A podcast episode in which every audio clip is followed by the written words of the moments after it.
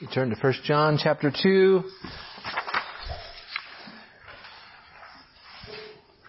And let's pray. Our Father, we are your people, the sheep of your pasture, so we ask that you lead us to green pastures uh, where we can be nourished, whether those pastures are near and accessible or far away over mountain passes, we trust that you have in store for us good things. So may we undertake the effort to understand your word where it is difficult with the enthusiasm of knowing that our good shepherd is feeding us. O oh Lord, may we ultimately feed on Christ, who is your highest revelation and the best food for our souls. Give us these graces, we pray, through your word, by the power of your Holy Spirit, in the name of Christ. Amen. If you would stand for the reading of the word. Today we will focus on 18 through 21, but we'll read uh, this larger section of 18 through 25. The apostle says, Children, it is the last hour, and as you've heard that Antichrist is coming, so now many Antichrists have come. Therefore we know that it is the last hour. They went out from us, but they were not of us. For if they had been of us, they would have continued with us. But they went out that it might become plain that they all are not of us. But you have been anointed by the Holy One, and you have all knowledge.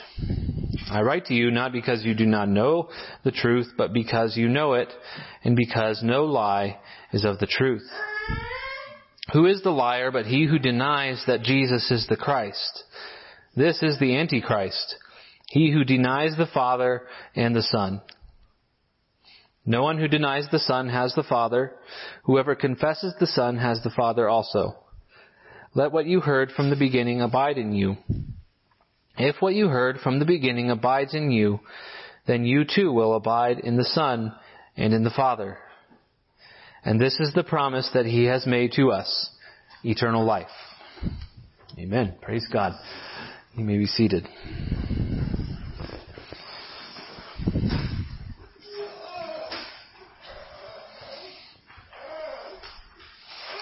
Can be devastating for us, frustrating, um, confusing, disorienting, perhaps even tempting at times when people we know in our families or our churches or even a whole denominations adopt dangerous and unorthodox teaching.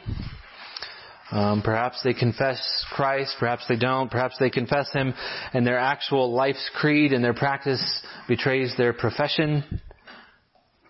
They've apostatized. Time and time again in the history of the church, a beloved teacher um, has shifted into unorthodox viewpoints, and people follow him because false teachers are are charismatic and likable. They have a little error mixed in with a lot of truth. And while it's generally clear in hindsight who those people were in history, um, in the middle of it, when people you love are involved, when the teachings are speaking directly to your own relevant context and problems and concerns and interests, it can become uh, very disorienting and even a test of our faith. The faith of many have been shaken by departures and schisms in the church. You hear things like this. By, by their love, they will know that you are my disciples. Well, the church is always dividing and dividing and, and, and in con- controversy, doctrinal controversy. Surely it can't be right. Just fooey on that, right? That, just leave it alone. These are the kind of doubts that crop up in the church in the midst of these struggles. Today we get a hint at what might be going on in the church that John writes to. Uh, we don't know for sure what his readers were going through, but this much is fairly obvious. There was some kind of schism. And John sees the need to pastorally reassure them in the midst of it. Which suggests to me that this schism was, as they always are, painful and confusing, and John pastorally issues here some grounding reminders in the midst of a shaky situation. This is probably, I, I would see it as a, the beginning of a, a bit of a transition into a larger section that emphasizes one of the main themes in 1 John, and that is abide. The theme of abiding, um, staying, remaining, persisting. Live here in this space, in this reality. Abide here. The Greek word meno, abide, occurs 24 times in the book of 1 John. Um, and we've seen it thematically already quite a bit in the book, but now he begins in earnest to direct our attention to this issue of abiding, remaining while others are departing. Our section today is a reminder to us and to the saints in a disorienting situation that this, people departing, difficult departures, is a part of God's overarching plan for the church, despite how it may feel.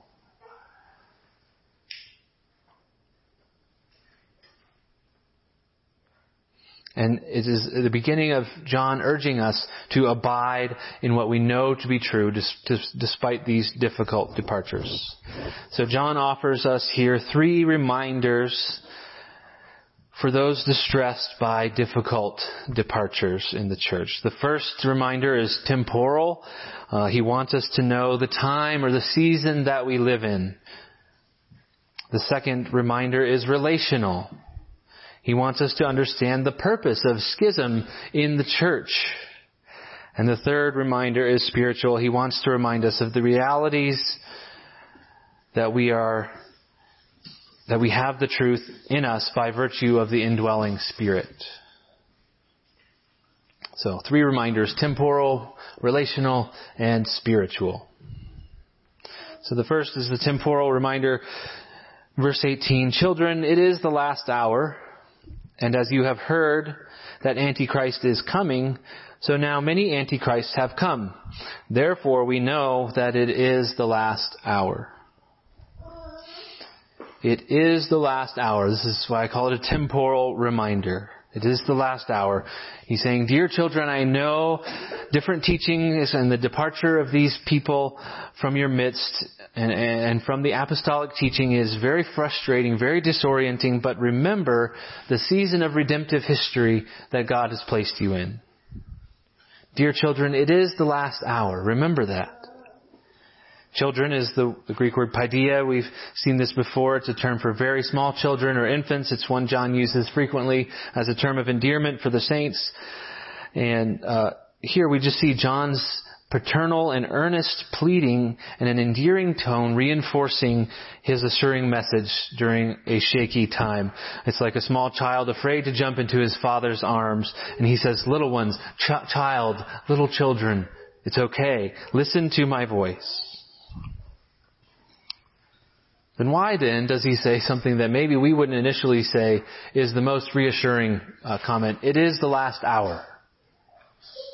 How is that reassuring? But to understand what he means by last hour, I think we need to, to look at his comments about this infamous figure, the Antichrist.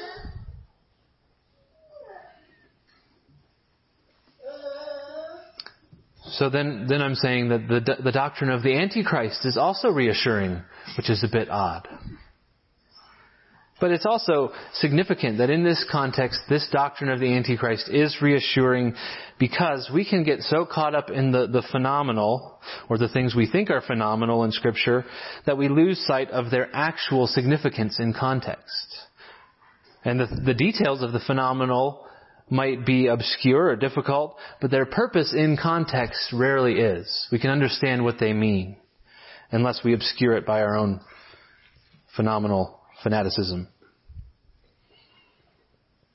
I'll offer, you, I'll, I'll offer you, a brief summary of, of what I think this figure is, the Antichrist, and then I'll offer you some rationale. Um, Antichrist means anti means pseudo or, or in the place of, or it can mean in opposition to. And we see really both of these applied in Scripture to this this figure. Um, we see this idea of, of in the place of Christ. In Matthew, Jesus says, Matthew 24, For many will come in my name saying, I am the Christ, and they will lead many astray. But I think John's emphasis here is on opposition to Christ. I'm of the persuasion that the Antichrist is the same figure described by Jesus, by Paul, by John. Um, he goes by different names. Uh, the false Christs, or false prophets that we see in Matthew 24 from Jesus, the man of lawlessness, the son of destruction in 2 Thessalonians 2, the beast in Revelation 13. Um, and one broad name we can use for this figure is the end time opponent. The end time opponent of Christ. Now, I think this, this is probably a figure to come in the future at the end of the age who, who fulfills this description, but I also would add, I don't think it's exegetically necessary for there to be a single person that fulfills this, this role, but a spirit of Antichrist that afflicts the church throughout the age. And of course, there have been many attempts to identify the, who's the person, who's the Antichrist. Is it, is it the Pope? Um, is it in, in conservative uh, culture? Is it every Democratic American president? Uh, who is the Antichrist? Well, I, I, don't think that's really a helpful uh, thing to pursue. Um,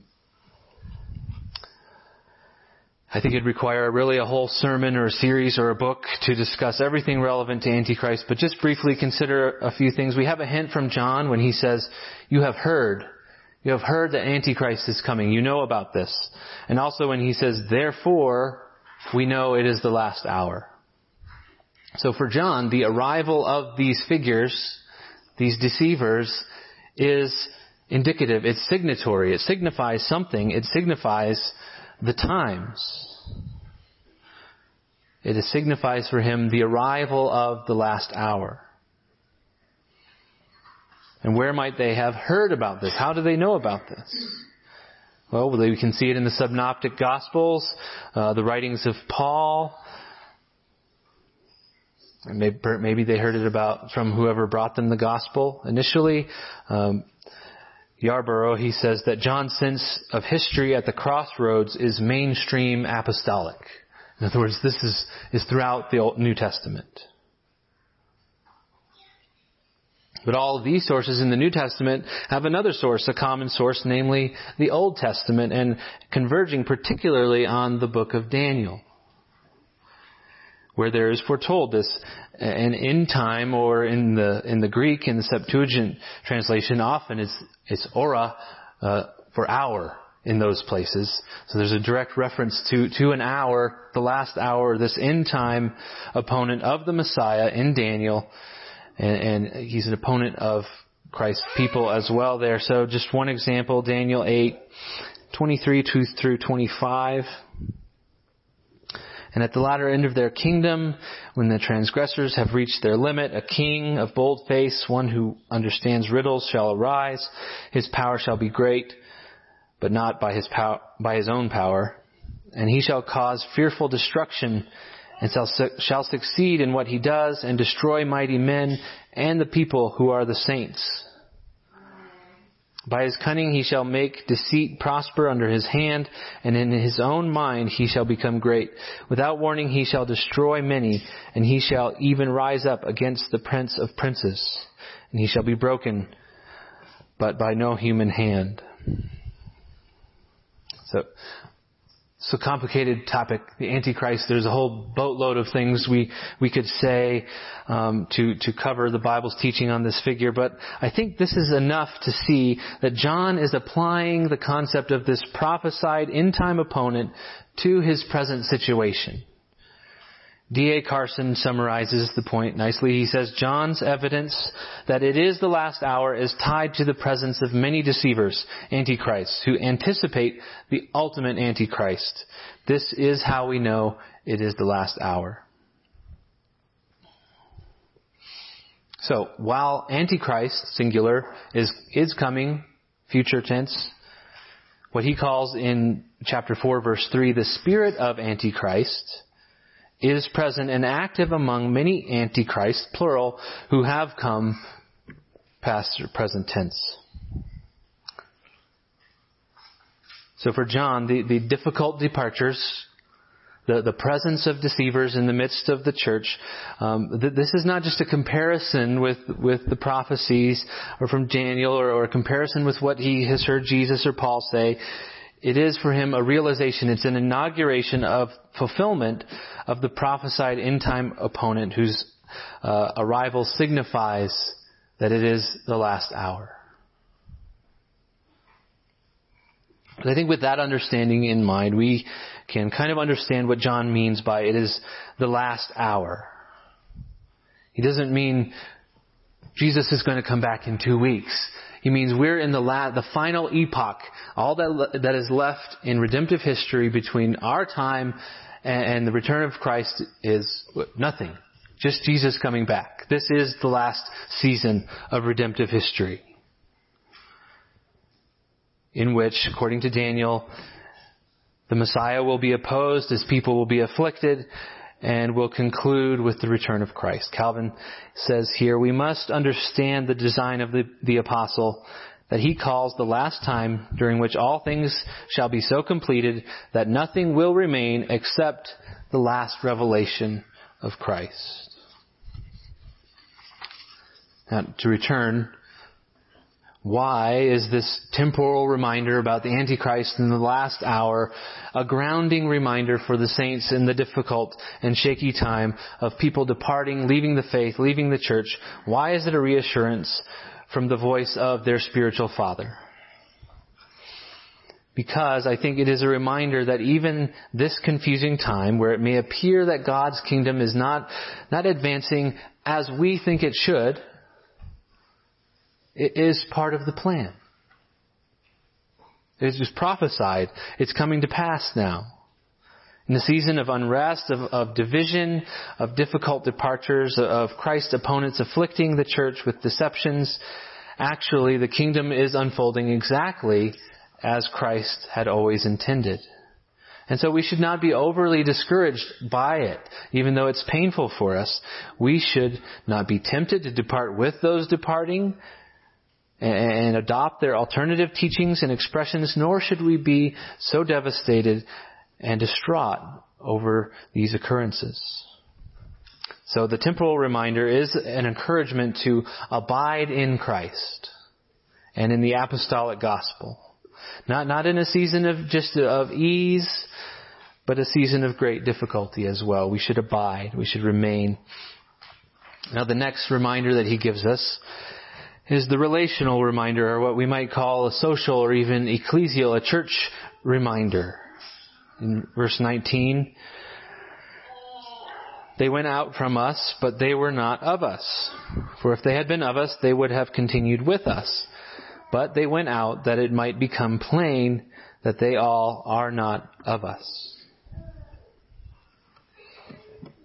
Who among us doesn't have family members, friends, former church members that we were with, the denominations we were part of, that have drifted into uh, unbelief and apostasy and, and unorthodoxy. They, they've abandoned the once for all delivered faith.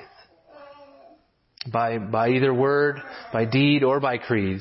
One or the other. But we all have that experience. And, and man, they, these people really seem to know Christ.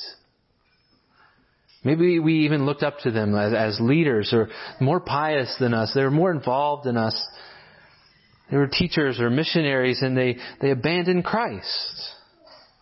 What are we supposed to make of that? Seems to be the question that John is getting ahead of here in this uh, verse 19. In chapter 1 verse 3, he said, that which we have seen and heard we proclaim to you, so that you too may have fellowship with us. And indeed, our fellowship is with the Father and with His Son, Jesus Christ. And it really seemed like we had fellowship, divine fellowship with these people. We were sharing in what seemed to be this divine community, and then poof, everything changed and they left. Now I know we know the theological answer here. This, this verse, I think, is probably one of the best answers to this question, perhaps the best there is in Scripture, but we should pause for just a moment to consider the emotion of it as well. The tragedy, the disorientation, the confusion. Because I think an accurate theological answer with a bad emotional response is a callous shrug of the shoulders. Well, they must not be elect then. I'll just go my own way.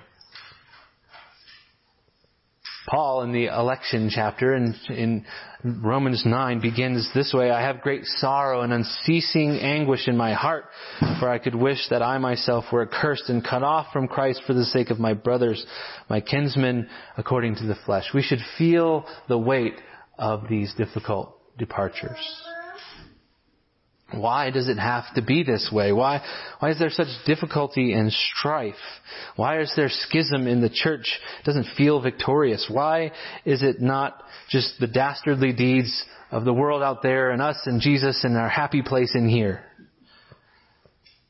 There is internal turmoil and strife in the church and why are there wolves and why are there tares that grow up in the church? John's response here is brilliant, it's pastoral, it's succinct, and it's another reminder of reality in order to ground disoriented saints. He first offers them the straightforward theological answer. This has happened because they never really were a part of us to begin with, even though it looked like it. They went out from us, but they were not of us. For if they had been of us, they would not they would have continued with us. This assumes at least two uh, theological truths that we might summarize under the theological terms um, the perseverance or preservation of the saints as one, and uh, the doctrine of the visible and the invisible church on the other.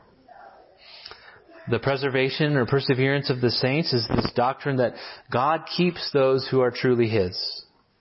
Those who are true believers, who have been regenerated, who have been brought to newness of life, they will never experience spiritual death again. True believers will abide. This is something he's assuming. Um, he says in 1 John 5:18, "We know that everyone who has been born of God does not keep on sinning, but he who was born of God protects him, and the evil one does not touch him." John also reports Jesus saying in John 10, 27 and 28, My sheep hear my voice and I know them and they follow me. I give them eternal life and they will never perish and no one will snatch them out of my hand. So the faithful or the, the sheep of Christ, the elect will persist. John assumes this. If they had been a part of us, they wouldn't have left. Second doctrine he assumes is that of the visible and invisible church. Uh, the visible church is that which we can see. We can see the congregation in the pews or, or the chairs. We cannot x-ray people's hearts and determine heart of stone, heart of flesh, heart of stone, heart of flesh. We can also see a universal church stretching back to the beginning to the first professing believer, whoever you might identify that as, Adam, Eve, Abel, um, all the way back and all over to the globe up till now and even into the future, we can identify the church. But we can't know who among those professing believers will be standing with us in the throng of worshipers on the last day. That's the invisible church, that which we can't see. Jesus told us there are wheat and tares in the church. He told us there are some people who are in the vine in Him in a superficial way, but they do not abide in Him and they will be piled up and burned. So we can be baptized, we can go through the motions, we can attend all the church functions, but still not be members of the invisible church. Paul says, for neither circumcision nor uncircumcision count for anything but a new creation. We have to be born again. Some will remain in the church as secret tares through the whole way, through their whole life, up to their deathbed and die. But we should also not be surprised when some tares begin to show their true colors.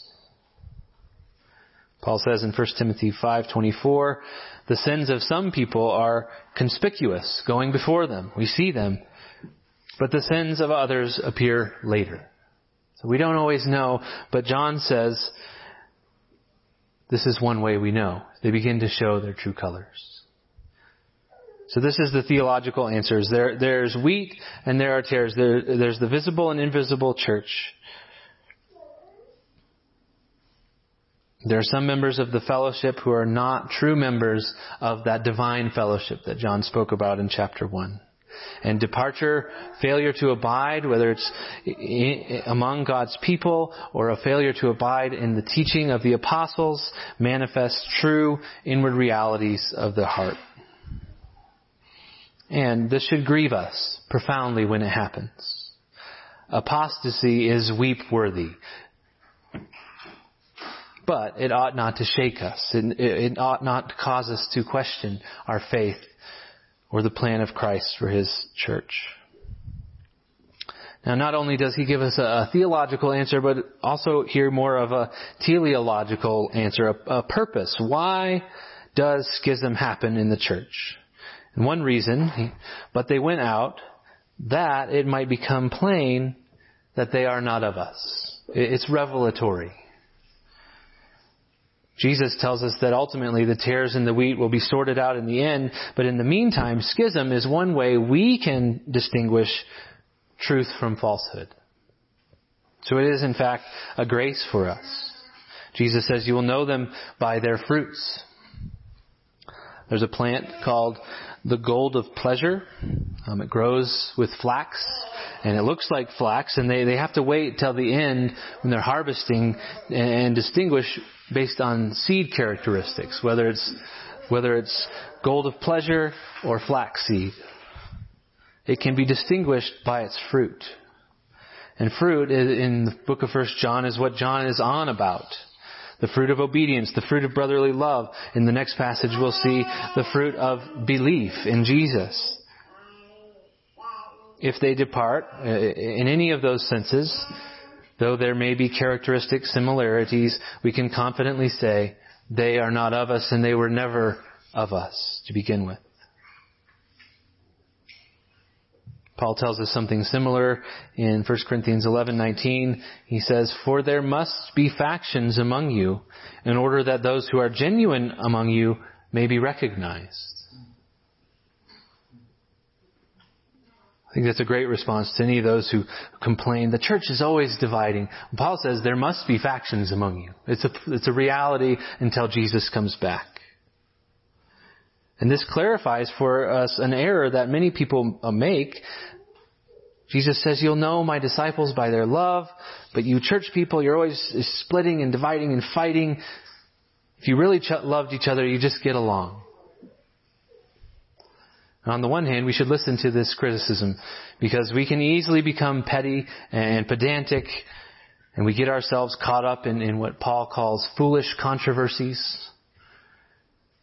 And we do not remember Paul's admonition, insofar as it depends on you, be at peace with everyone. At the same time, there are things worth fighting over, worth dividing over. Uh, J. Gresham Machen says that, that the really important things are the things about which men are inclined to fight. Uh, friends tell me about certain doctrines. Uh, the church has been debating that for, for so long. I just, it doesn't matter. I think the church has been debating that for so long. It matters. Notice in, in uh, 21 through 25, the next passage, that, and really many points throughout the rest of the book, the creedal emphasis that John has, that what we believe is particularly important, and, and especially what we believe about Jesus. Our Christology is worth separating over. In 1 John 2, 2 uh, 22, who is the liar but he that denies that Jesus is the Christ? This is the Antichrist, he who denies the Father and the Son. And similarly in, in 1 John 4 3, And every spirit that does not confess Jesus is not from God. This is the spirit of the Antichrist, which you heard was coming and now is all in the world already.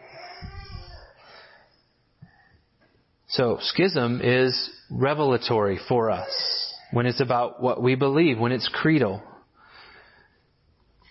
We can add with John, schism also is appropriate when it is moral or, or an issue of love.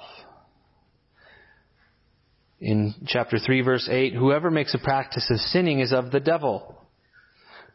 A practice of sinning. This is a moral issue. And he won't repent. He is of the devil, and the devil has been sinning from the beginning.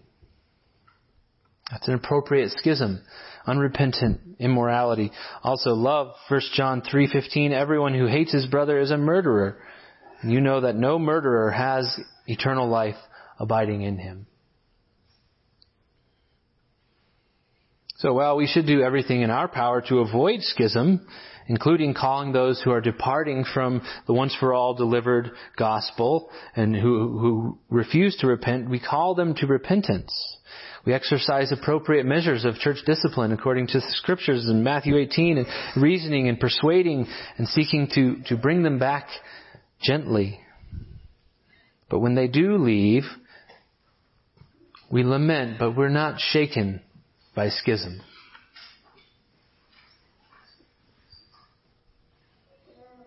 We should not become disillusioned because the church has not achieved its own sort of ecclesiastical utopia. We should persist, grieved, but also encouraged that even this, this difficulty is part of the way Christ has chosen to run his church.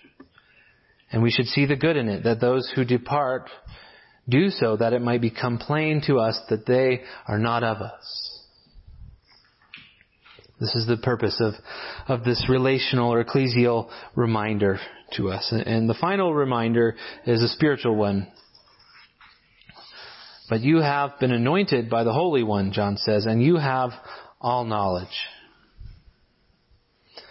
John pre- preempts another question from the the disoriented saints. Uh, that is, that they, those who have departed, they seem to have something going for them over there. Sort of waffling. Well, their objections have some merit. And they've raised some legitimate concerns, and I want to be charitable and give the benefit of the doubt. And, and honestly, the community they're forming looks really pretty good. There's something appealing about it. But John reminds them, and kind of going back to the already theme that we saw a couple of weeks ago, you already have been anointed by the Holy One. You already have all knowledge. In other words, you are where you need to be. Remain, abide, persist. John here, he sets up a fascinating contrast. Those who have departed are called Antichrist, Antichristos, Christ, Christos meaning the anointed one. And here in verse 20, believers are called anointed. Literally, you, you have an anointing, which is the Greek word chrisma. So they are antichristos, but you are chrisma. Robert uh, Yarbrough summarizes this point well. He says, the climactic coming of the anointed one results in a whole community that revels in a derivative anointing. This concept of anointing reaches back to the Old Testament. Uh, the tabernacle and, and, the priesthood are good examples. Um, items that were to be consecrated and used for the temple were anointed with oil and thus set apart unto a particular purpose. Likewise, the priesthood was, was anointed with oil and set apart to their office. Scholars debate which person of the Trinity here is the Holy One. You've been anointed by the Holy One. Um, and I think Stott is probably right that, that he says it's either God in general uh, or Jesus. Both are called the Holy One. Habakkuk 3.3, God came from Teman and the Holy One from Mount Paran. And Jesus is called the Holy One in John 6, uh, 69. And we have believed and have come to know that you are the Holy One of God. Um, but I, I agree with those who say honestly, it doesn't matter. The effect is still the same. And God is the one anointing us. I think we should not understand or include the Holy Spirit as consideration as the Holy One uh, in particular, except for as a part of the Trinity, because the Holy Spirit seems actually to be the consecrating oil. He is the anointing oil. And God is the one doing the act of consecration. Even as Jesus was anointed with the Spirit, so are we anointed with the Spirit. Isaiah 61, 1 says, The Spirit of the Lord God is upon me because the Lord has anointed me to bring good news to the poor. And Jesus applies that, that verse to himself several times in the New Testament. Also, some interpreters have identified the knowledge here, and you have all knowledge as the anointing. Um, but actually, that's the result of the anointing, is the knowledge. So, all of that to say the, the upshot, true saints have been anointed by God with the Holy Spirit unto all knowledge. By God with the Spirit unto knowledge. And what is John's purpose here in this reminder, this spiritual reminder? I think it is, he, he is combating potential doubt.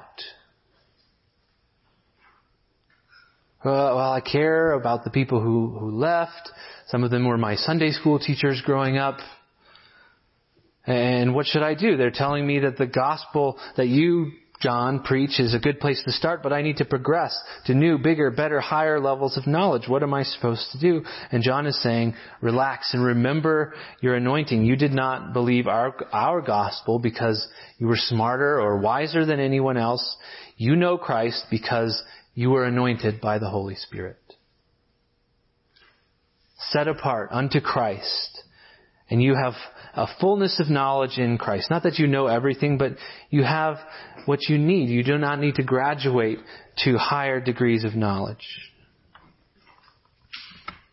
In fact, John points out in verse 21, he essentially, even I'm not trying to tell you to believe something new here. I'm just reminding you to abide in the things you already know. He says in verse 21, I write to you not because you do not know the truth, but because you know it and because no lie is of the truth. As we were walking out the door this morning, I, I told Abel, Abel, grab your water bottle. And Kelly said, you're carrying Abel's water bottle. how many times have you been looking throughout the house for your glasses? Somebody says, they're on your face. Our doubts are like that. I think especially perhaps for younger people or younger Christians. I'm seeking the truth. I want to know the truth.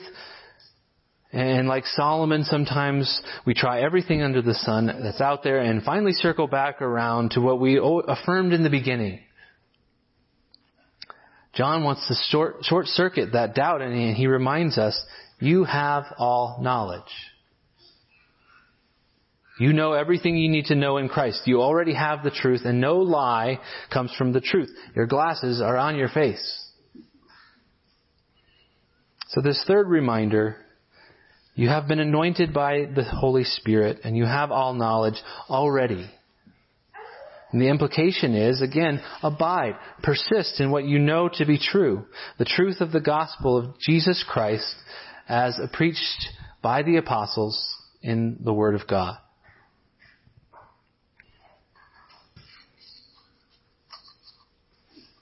So, I think easier said than done if we understand the gravity of apostasy and departure.